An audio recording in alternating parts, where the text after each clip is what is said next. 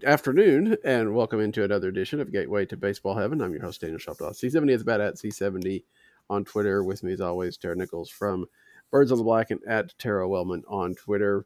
We are coming to you on a Tuesday, a little bit different. Uh, oh, Wednesday. Man, the week's getting by already.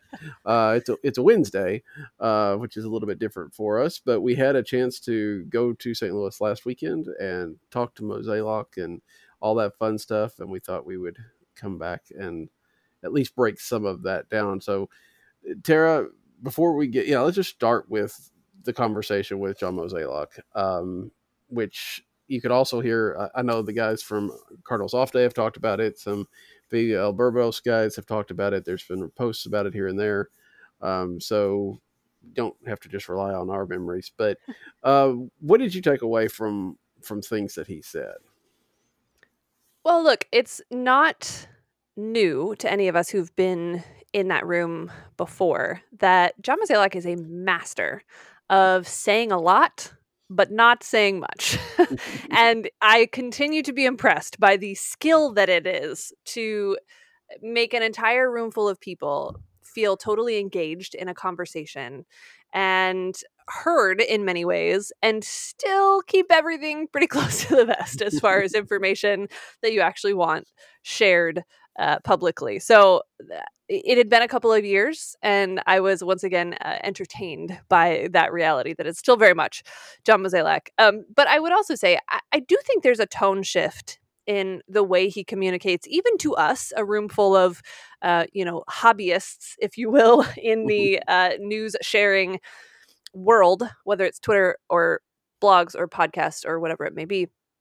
Um, because I remember in past years talking to him where there was a bit more defensiveness about some of the things that did or didn't happen, a bit more of, well, I don't understand how you don't understand how this is what's ha- what's happening kind of kind of thing. And I did notice a few times where you know, for example, um, in light of conversations about bullpen arms and how mm-hmm. hard it is to uh, judge the value of a relief pitcher, you know, it's not as if he's never said, "Yeah, we missed on some before," but eh, this time he gave specifics and talked about uh, Sandy Alcantara and said, "Well, it'd be real nice to have him uh, in the rotation at this point." So I kind of wish I hadn't done that deal. Um, so there was a, a bit of I don't even know what the, the best word is, a bit more of that, hey, I'm willing to look back on this and see where you might feel like we did this wrong because sometimes we look back and feel like we did it wrong, but mm-hmm. that's just part of the process. Um, so that, I guess, comparatively to past years, seemed to strike a little bit of a different tone. Um, just in in saying like hey there's a lot that goes into this and you know we have to think about it in a certain way but that doesn't mean we always get it right yeah um although I, I do feel like he got a little defensive when I asked him about the relief arms. Um, well, you did specifically mention TJ McFarland. Yeah, that was my that mistake. touched a nerve. yeah, that that was my mistake. So, um, and I should I didn't ask the question the way I, I should have. So uh, that's um, okay. I asked him about Jeff Girsch rather than Jeff Albert yeah, because he had just finished talking about Michael Girsch, and uh, so you know a little little rusty on the the question asking uh, side of things apparently yeah uh, uh, we well you know it's been two years um, we had the zoom thing in 2020 so um, so there was that and so far um, there's been no covid outbreak after this uh, breakout this this one like there was that one so um, things are much better already um, yeah i think that uh, you're right he he's he's always been a little bit self-deprecating. That's actually what I was getting at in, in the question because he came in a couple, you know, in 2019, basically yeah. saying, "Do you want me to go sign relievers?" Because he knows that signing relievers was not something that he's done particularly well, and I think we're still seeing that to some degree. Even though it was, as I said, once I mentioned Team Jack McFarland, it became a uh, a question of how he was good last year. So, but the, the, maybe that what's the process of signing him back this year, thinking he's going to repeat that, and right. we you know, second half maybe we'll see, but um, yeah, he was you know he, he's able to to do that. Of course, he's he's able to say that kind of stuff because he's not going anywhere. Right? I mean, yeah. he, he can. I mean, he's not ever going to make a mistake so big that Bill DeWitt's going to get rid of him.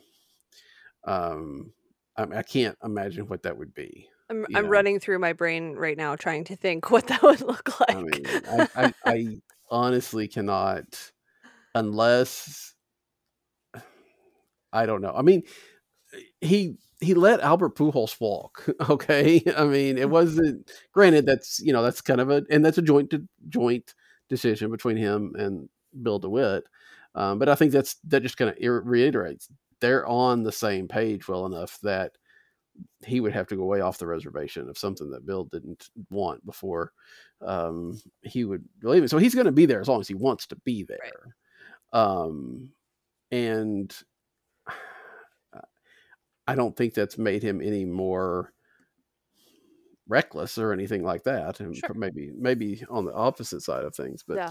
um, it was interesting. It was interesting to them to talk about you know the draft and the draft process and how he was you know and he, and he pointed out and we've talked about this. A lot of people have a lot of times. You know the Cardinals are in what he said the 24th smallest market out of baseball out of 30 um, and they have a top 10 payroll and that's yeah. they can do that in part because they're St. Louis may be a market, but you know, Cardinal baseball spreads over like 18 states. Right. Um, as, you and I know, um, being on opposite ends of it, pretty much.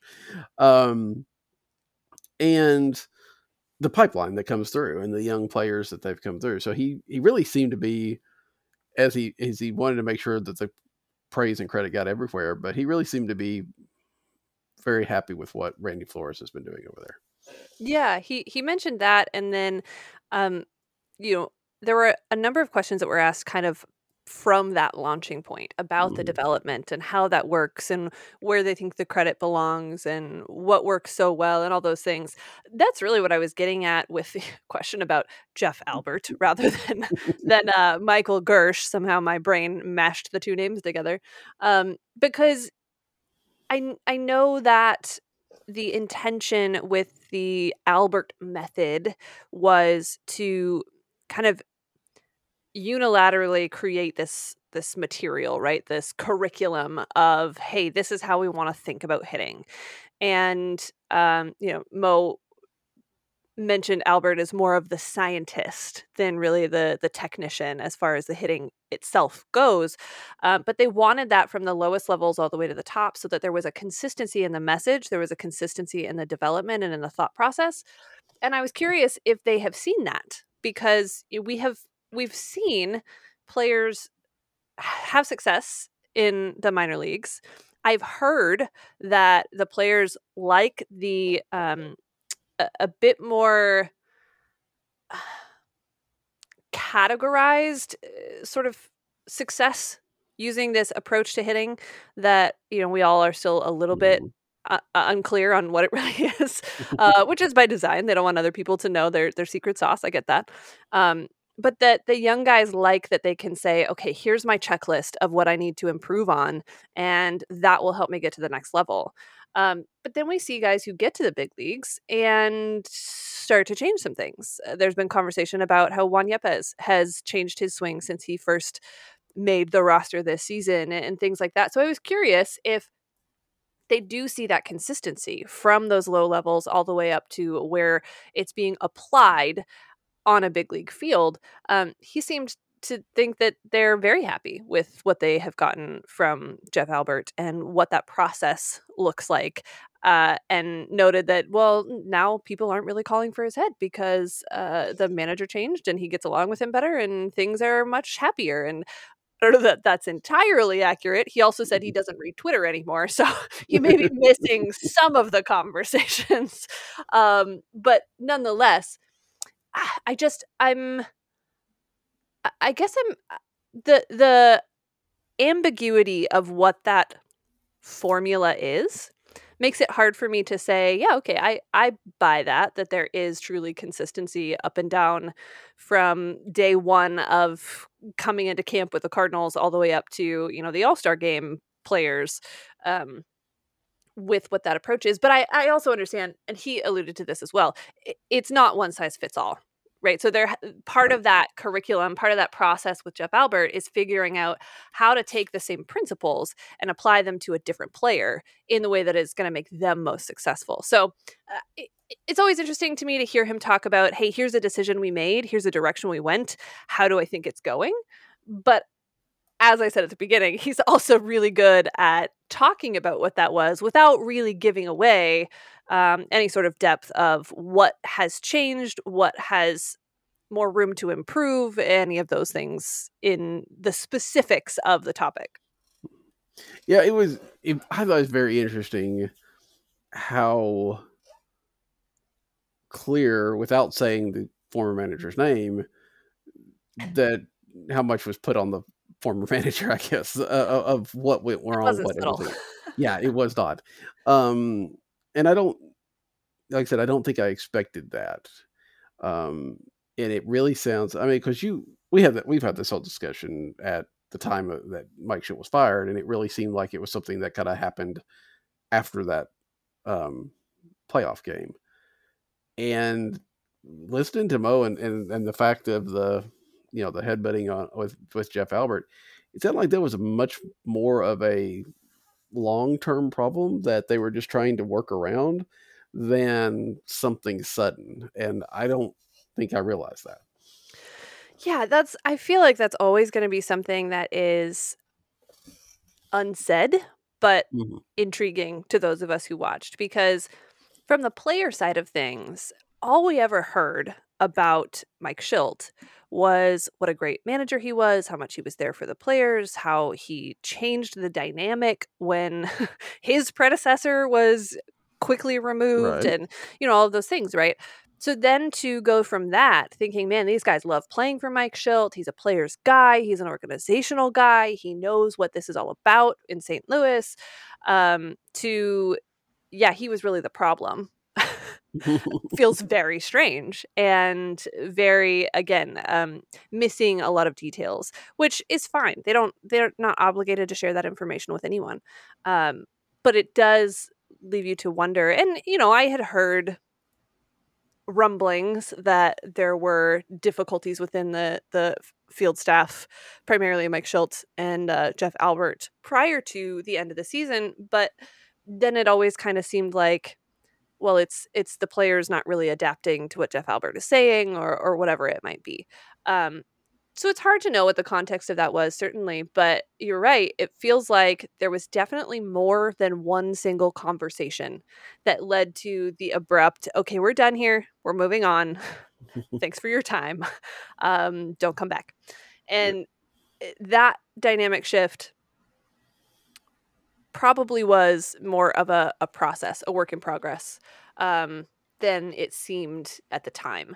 Which also interesting in most comments uh, over the weekend is that that's not really the first time that's happened either, right? He mentioned when Albert left mm-hmm. and mm-hmm. the fact that their relationship they were not on speaking terms, more or less. It, and, it was frosty, I guess was yeah, probably a good way to put it. Yes. Yeah, yeah. But then he said, you know, now he's back this time around, and it's like they never missed any time at all. So that sort of relationship crumbling is not foreign, I guess. And it probably happens way more often than we ever hear about because when you're dealing with people, look, in your your question where he sort of reacted about TJ McFarland, um, one of the things he said was like if you came to work every day and you thought you were going to get fired every time you messed up at your job, it'd be really hard for you to succeed.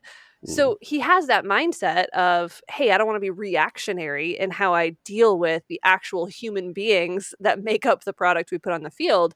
But he also then has to manage the business end of that, which is, hey, if this isn't generating results, then we can't continue to just do the same thing, or at least in theory that's part of the, the the mindset there that goes into making those decisions.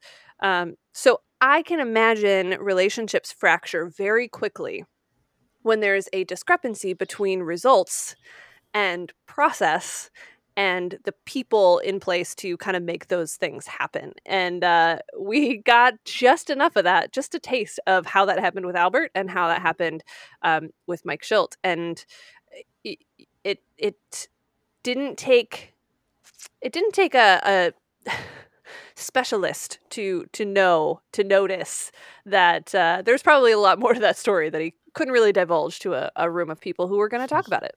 That's right. Um, yeah, and I think that you know we sometimes think about Mike Shildt as just being with the Cardinals for that three or four years, you know, but he's been he was with the organization a long yep. time, and mm-hmm. Albert Pujols when we were talking about his, you know, he'd been with the organization for ten or eleven years at that point. He'd been there as long or longer than than Mozeliak had been. You know, again, when you go to work with a every day, you know, you can work with somebody for a year and it's fine. You work somebody for ten years, right? there's a good chance that you know all the all the things you look overlooked in year one are now the things that get brought up, and especially when there's you know some serious issues. You know, Albert with the, the contract, and then Mike Shildt with obviously this directional shift that they wanted to make. So, yeah, it, I mean, we don't think about it, but you know, baseball is a workplace as well, and it has some of the same dynamics that people have in their own workplaces. Yeah.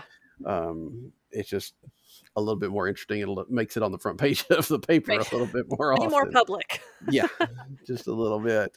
Um, let's see. I'm trying to think if there's anything. I mean, there's a lot of interesting things, and I've I haven't gone back through the audio to to really remember exactly all the different questions that were asked, but um, yeah, I and, I, and one question I should have asked, and I should have uh, probably, if it had just been you and me in the room, I probably would have followed up on on your question about Jeff Albert with this question. But I'm I'm still interested to see if they're ever going to put a Jeff Albert type person on the pitching side of things mm. um, to make sure that the whole organization is on the same page. And, and, maybe they have somebody like that. It's just not Mike Maddux, so it's not right. you know it's obvious. Um, I don't know, but I, have always found that to be interesting. But instead, uh, I asked about TJ McFarland, and so yeah, no, no, um, I did think it was interesting. I can't remember who asked the question, but in terms of how the front office roles have changed in the last decade. And mm-hmm. I thought it was interesting how excited Mo seemed to talk about that and explain basically like, yeah, we're way more involved than we were 10 years ago. Like yeah. the the on-field staff and the front office staff are way more intertwined in terms of how they share information, what that looks like, and how it actually impacts the game on the field.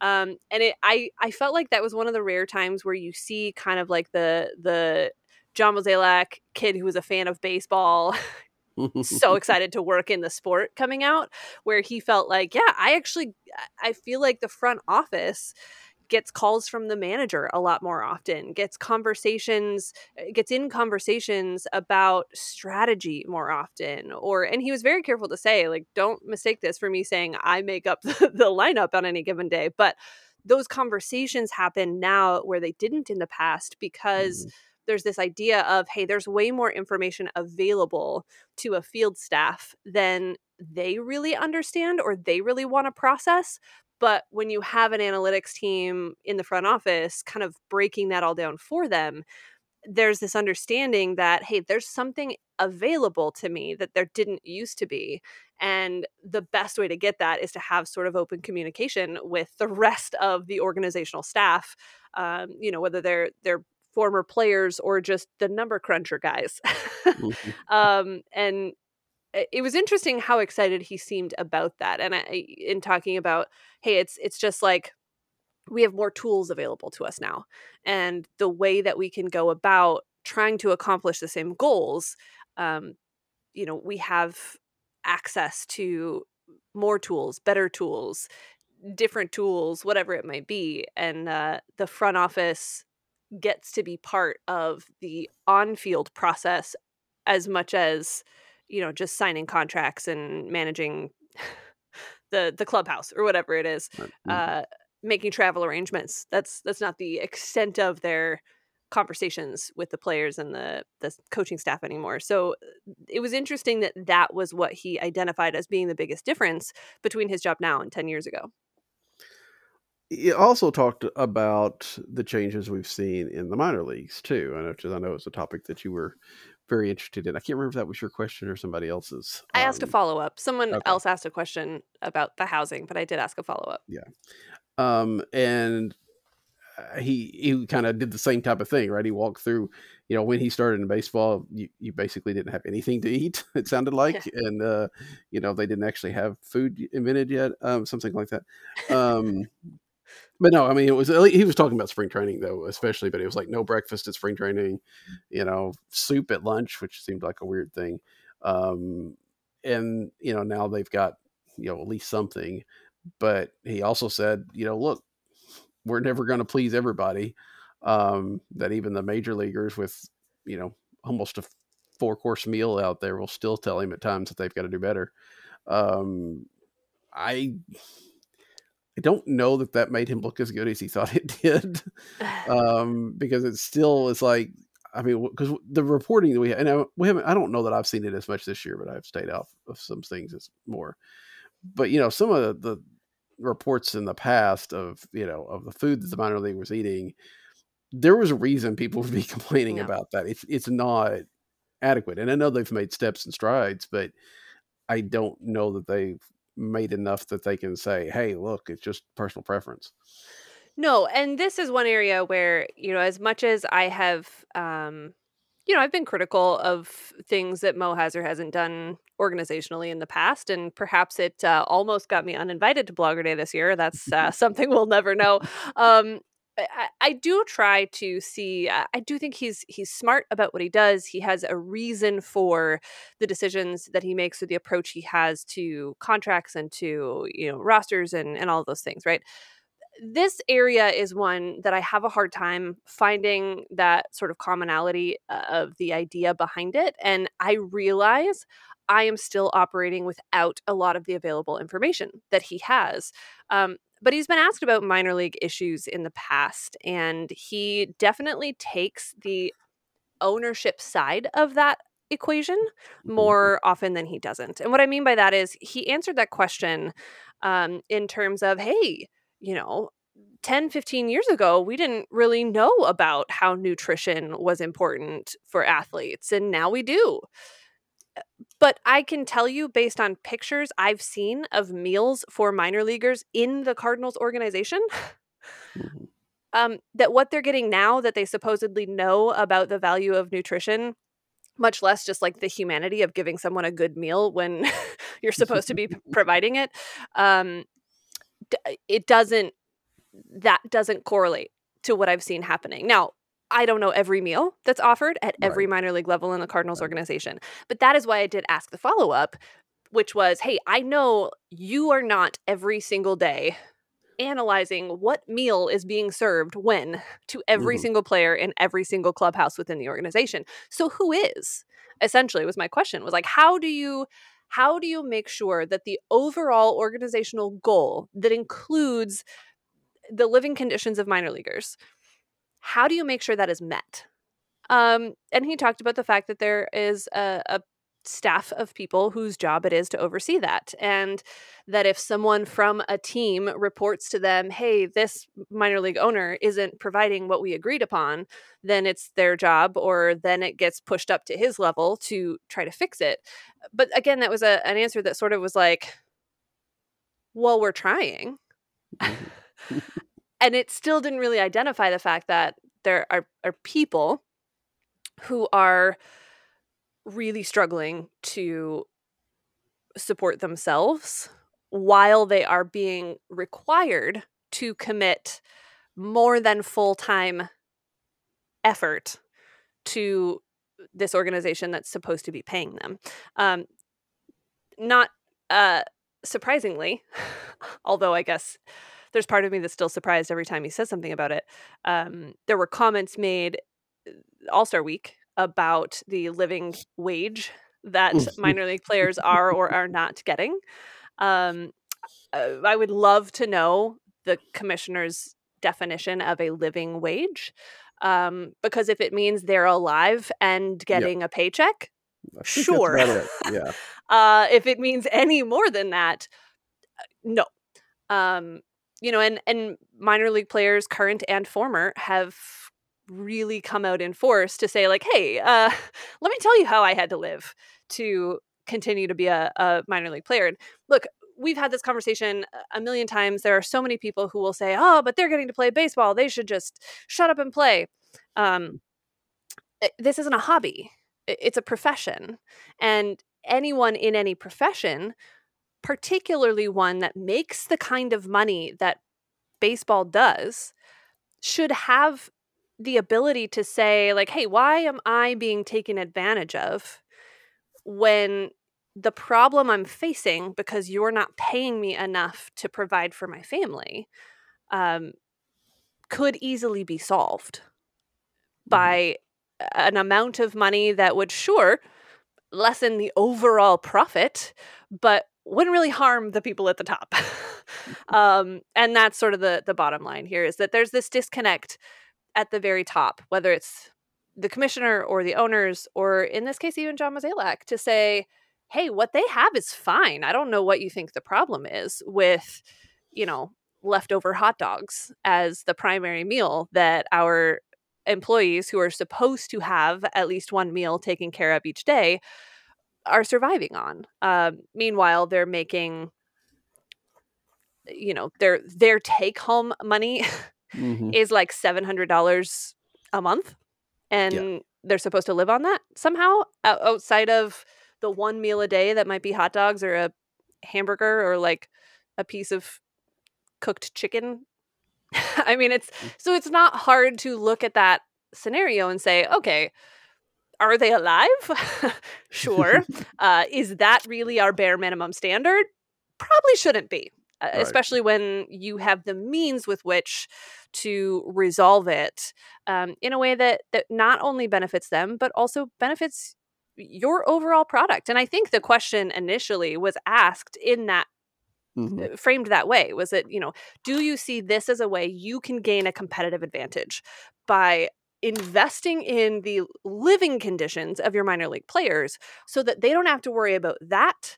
more than they have to worry about the work they're putting into this profession not a hobby this profession mm-hmm. that you're asking them to give everything they have to in order to benefit your overall product throughout the organization um, and you know I, I feel like John Mozeliak still approaches that from the ownership perspective. And on that, uh, we certainly disagree. Yeah, yeah, that's uh, and I mean it's not surprising that he comes at it that way, right? No. I mean, I, I get get that, but it doesn't, you know, then you're you're going to have those conflicts and and uh, disagreements, um, and you know, again, baseball is slowly moving in the right direction. It would be nice to see, especially a team like the Cardinals, take a more of a lead on it. Um, like we've seen with like Toronto in the past and things yeah. like that. Um, and you know, maybe maybe ten years from now, hopefully sooner, but you know that we we don't we're not having this discussion, yeah. um, at least not to this level because those people are being taken care of. Um, all right, well, we've gone our normal half an hour, and that's you know I think we only talked to Mo for forty five minutes, so that's uh, we're covering most of it. Uh, before we leave, though, a couple of things to hit. One All Star game was this week. Um, Cardinals had some representatives. Um, Nolan Arenado didn't go because of his back, which is a little concerning, um, and hopefully a week off resolve that problem. Um, Paul Goldschmidt hits a home run in the first inning. Albert Pujols walks somewhere. I missed it because I was running around, and it's like, "Oh yeah, I'm excited to see Albert." And, oh, he's it's already happened. Okay, great. Um, and then we saw Ryan Helsley. Ryan Helsley seemed to make, I think, made the most of a splash, even though yeah. Goldschmidt had the home run. Uh, the fact that Helsley was out there throwing 103 seems to really have got everybody's attention. Yeah, just casually in the All Star game, a couple of pitches at 103. No, like I said uh, a couple weeks ago when we talked, I was really happy for Helsley to have this opportunity and to kind of not validate, but sort of put an exclamation point on the work that he has put in to mm-hmm. be a reliever that can generally be depended upon, um, which was not necessarily always the case last year. And I think that's just the nature of, especially a young guy, figuring out how to operate in that role. Um, but then to do it uh, like he did, and talking about exclamation points, to uh, have a couple 103 mile an hour pitches pop up there certainly impressed the um, the television uh, audience and I, I think it you heard it from the gasps from the crowd as well. So that was pretty cool. You know, I think the National League maybe could have done themselves a favor and let Paul Goldschmidt hit a second time. Yeah. uh, that might have helped them out in the long run. But, um, you know, the, the All Star game is always. It's always something that I want to watch and there are times where it's like okay this is a fun thing in the background um, yeah. but i'm certainly more concerned about hey just don't get hurt. Please just don't get hurt.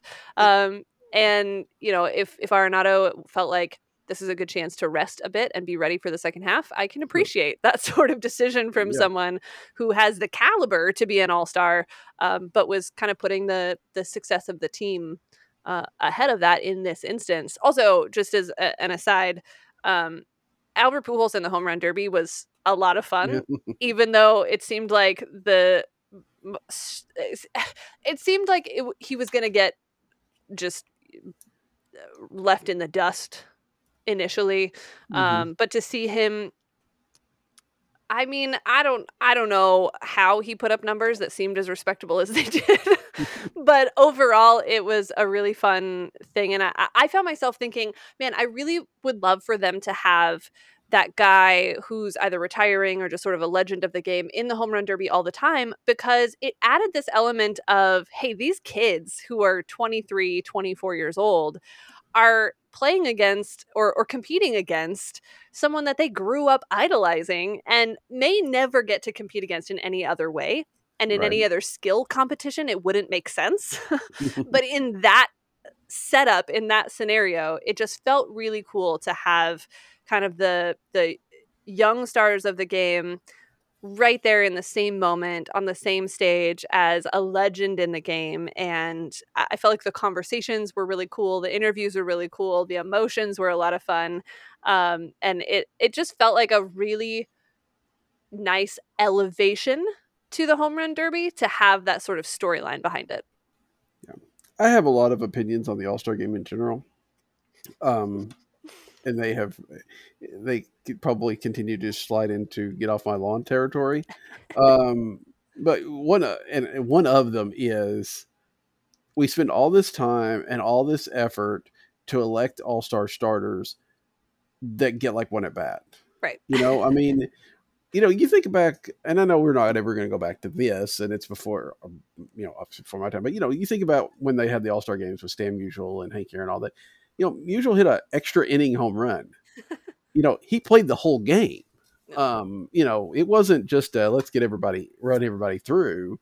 It's let's play a game like you would normally play a game, just with all star players. Uh, and I, there's got to be a balance there. I, I mean, I'm not, I don't think we should necessarily go back to that because people do want to see their their players come through, right. especially um, you know people like Pittsburgh or Baltimore, whoever just has one or you know one or something right. like that, if if they can uh, get them in. But you know, I I do think that it's swung way too far over, and that you know, starting pitcher may only pitch an inning, and uh, yeah, Goldschmidt gets one at bat. Although, of course, maybe it helps when your manager is there, since Ronald Acuna got what three.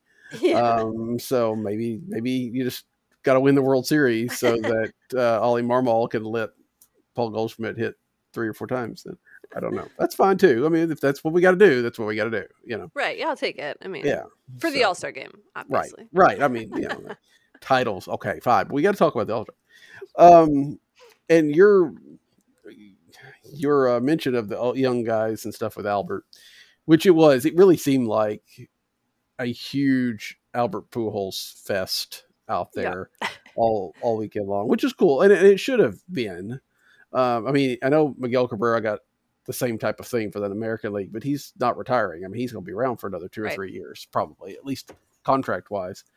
Um, so yeah, it was really cool. You're right to see all these young guys, and I think that gives us the transition to the topic of the day because we saw a lot of pictures and interaction and a competition uh, between Albert Pujols and Juan Soto, um, who if you haven't heard, I can't believe you haven't heard. his is theoretically on the trade market uh, because he turned out a huge extension with the Nationals, and now apparently for some reason the Nationals are ready to trade him. Which I mean, granted, this is a good time to do it. Two and a half years left on his till he becomes a free agent. They could get a whole lot for him. Blah blah blah. I'm still a little bit amazed at way baseball is. You know, it's like, oh, okay, well, we're so far away from this deadline that we have, but let's go ahead and make this move now. Um, it, it's kind of a probably a bad sign for the game. But anyway, uh, Cardinals, by national media and others, and by others I mean crazed fans, um, have been linked to Soto. Tara, you and I were talking about this beforehand neither one of us are really getting our hopes up about this. No, uh, not only not getting my hopes up, I'm not even really that interested in all the ways that this could possibly happen because the ways that it could possibly happen involve likely the Cardinals giving up a ton for, you know, a couple years at yeah. Eh, guaranteed yeah. of yeah. of Juan Soto. Now, don't get me wrong. An addition like Juan Soto is massive. And for a team like the Cardinals, I find it very interesting because it, even this past weekend, John Mozeliak talked about, hey, we had this core of our team for a really long time, and we're kind of in that process of trying to find who that next group is that will be the core of the team that leads us forward.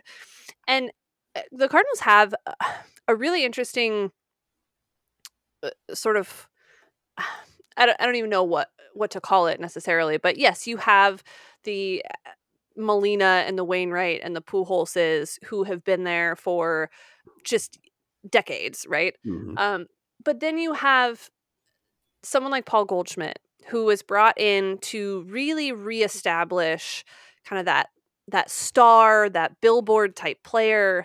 Um, and this year he's playing better than he has in a really long time, but he's obviously just by the way aging works. he's on on the the downside of his career, right? He's had more good years behind him than he probably will have in front of him. Then you have a player like Nolan Arenado, who again was a very splashy move that was like, oh, oh, the Cardinals can make a move like this. Now, the fact that they got Colorado to basically pay him for an entire season plus to play for someone else, I still am not entirely sure how uh, how that happened, but it did. And so the Cardinals have the the sort of older version in Paul Goldschmidt, the established version of Nolan Arenado. And then I think it would be really interesting to have that young guy who also has that star power and the experience of what four years already in the big leagues mm-hmm. to say, hey, this isn't just a, a young hopeful. This is a guy who's been there, done that, and is still on an upward trajectory for his career and will be for a, a, a handful of years, probably. He's, he's what, 24? Um, so there's plenty of time to get kind of those peak years out of Juan Soto while you have the veteran experience of a Paul Goldschmidt, the sort of like in the moment stardom of Nolan Arenado, and then that whether that's a bridge piece to to finding what you build around him three or four years from now to make Juan Soto that future number one piece of this team um you know as as he gains that experience as well it's very interesting. So i don't blame anyone for looking at this and saying wow this could be really cool to mm-hmm. see the cardinals make that kind of move. What i find very uh comical i guess is anyone who's saying, oh, the Cardinals are the number one team capable of making this trade, all that means is the Cardinals have valuable pieces that they could offer in return that doesn't mean this is the kind of move that the Cardinals have ever made or would be inclined to make, especially when pitching continues to be one of their primary concerns. Um, so it would be a move that would deplete a lot of that depth value and still not really address the primary concern heading into the second half as much as it would set up potential success for the future. And that doesn't really tend to be how uh, John Mozeliak and company like to do things at this point in the the season. So Um, and they're also he mentioned this week too. The worst time to make a trade is at the trade deadline because that's when the cost is going to be so much more because everyone's trying to get something done before that deadline happens. So this would be so far out of the box that I don't. For me, it's not even a getting my hopes up. It's just a reality check of like I, I can't imagine a scenario in which this does happen, even though, as I just explained, it's very intriguing if you were to insert Juan Soto into the mix with this Cardinals roster. I just can't imagine a way that that actually ends up happening. Yeah, it, it feels like when you have a chance to get a generational talent, a guy that in his first four years has been legitimately compared to Ted Williams with the numbers that he's putting up in the games that he's putting that he's having like one of his worst years right now and it still has 164 OPS plus. Um, it feels like if you have the opportunity to get that guy, you get him no matter what your you know, yes, pitching is the most important need. You but still, I mean, this is like you said, not only will it help this year because hey, score a lot of runs, your pitching didn't have to work as hard. Uh, and apparently they're sending Patrick Corbin, who is right. not good. But you know, Cardinals have done stuff with bad pitchers before. um, um, but it, it again sets it up. But I also think about what was it two three years ago? We're making some of the same arguments, the same issue about signing Bryce Harper. No. That it was a you know, yeah, they had outfielders coming, but this is a guy that could be a a generational type talent. Um, and all you had to do was spend money then to to get him. And the Cardinals, as far as we ever know, never really engaged at all. I mean, they definitely weren't front runners or anything of that nature. If they ever, I'm sure they had conversations with what Scott Boras is his agent, right? Um, I'm yeah. sure they had conversations there, but nothing that went very far. Um, that's not something that they look at. I don't think. Um, you know, we talked. Mo talked about. You know, so somebody asked him this weekend. You know, when Nolan comes out and says, "Hey, you've got to add to this team," um, and the fact that it's Yadi and Wainwright, well, maybe Wainwright, that definitely Albert's last year. Is there more pressure on you to go out and do something? And most basically said, and, and he said this before, no, not really. I mean, they're going to stick to their process. So just when, as, as much as they like to be opportunistic, I don't know that they're willing to diverge from this, you know, pipeline that they've got coming up, even in this situation. Um, yeah, yeah, and uh, and he talked about that this last weekend that this is a a pipeline driven team and they mm-hmm. need to be and they want to be and they need to maintain that. Um, he did also, however, when asked about theoretical trade chips, uh, first of all, call it a silly question because uh, apparently he does not like dealing in hypotheticals in terms yeah. of, oh, I wouldn't trade this person ever. Um, because as he said, it entirely depends on what the return is. You know, if it, eh, his example was if Mike Trout is available, I'm going to consider trading more than I would if Mike Trout wasn't available. Um, so I have to assume this is a conversation that has been had in St. Louis at mm-hmm. least once. And they have worked out what those pieces could look like and what it would do to the idea of, hey, we still need to have that organizational depth that will allow us to push forward in the case of injuries or in the case of, you know, retirements or in the case of whatever it is, um, building for future success as well but what would it take to move a piece like like Juan Soto from the Nationals? I just don't imagine them going so far outside of their norm, like you said, that so far out of the box for something mid-season. That's just you know, in the off season when you have time to work a trade for Paul Goldschmidt or work a trade for Nolan Arenado, whatever it is, to me that feels like something that has been done, something that fits their um, process a bit better, their uh, evaluation of value and of risk. Uh, Mid season, though, it feels very out of character for them to be the team that makes that big splash. Now, who knows? Anything's possible. Anything's on the table. Like he said, it's it's silly to work talking hypotheticals without having the actual pieces in play to to try to move around the board. Um, so those I guess I guess the bottom line is the option is there. And Yeah. maybe that's what all the national media is alluding to is that hey, this is a team that has the option. Not everybody does. Um, Mhm. For an NBA example, there's been all this hubbub about Kevin Durant wanting to be traded. There aren't very many NBA teams that actually have the pieces within their system to Right. pull off a trade like that. And this is sort of the equivalent, right? The Cardinals have the option. Um, does it fit what their plan is, not only for this year, but for the future?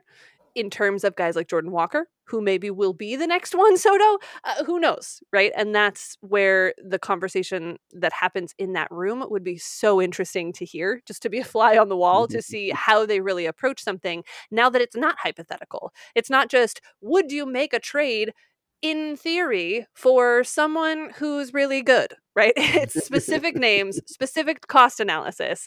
Um, and I, I would be fascinated to see what that conversation, what that argument, what that process really looks like for them. Yeah, I, I mean, will the Cardinals talk with the Nationals? I imagine so. Will it be a very long conversation? I that I don't expect necessarily because I think it's like okay, well, we want five different people plus you know, all of them are you know top talent, um, and you have to take on you know this terrible salary. Right.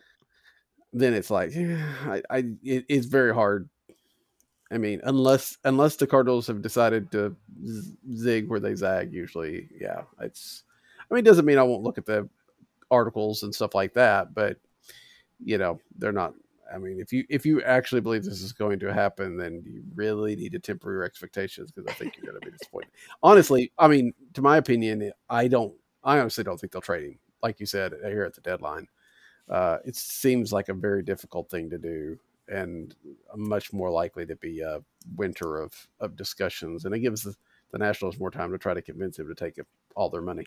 Right. Um, so I, I doubt he gets moved at all. Um, but that it's baseball, and as soon as somebody like that's available, then we spend all of the oxygen talking about it. So. Right. All right. Well, Tara and I will be with you again soon, um, and we will talk. The Cardinals have, you know, will be starting their second half here Friday night.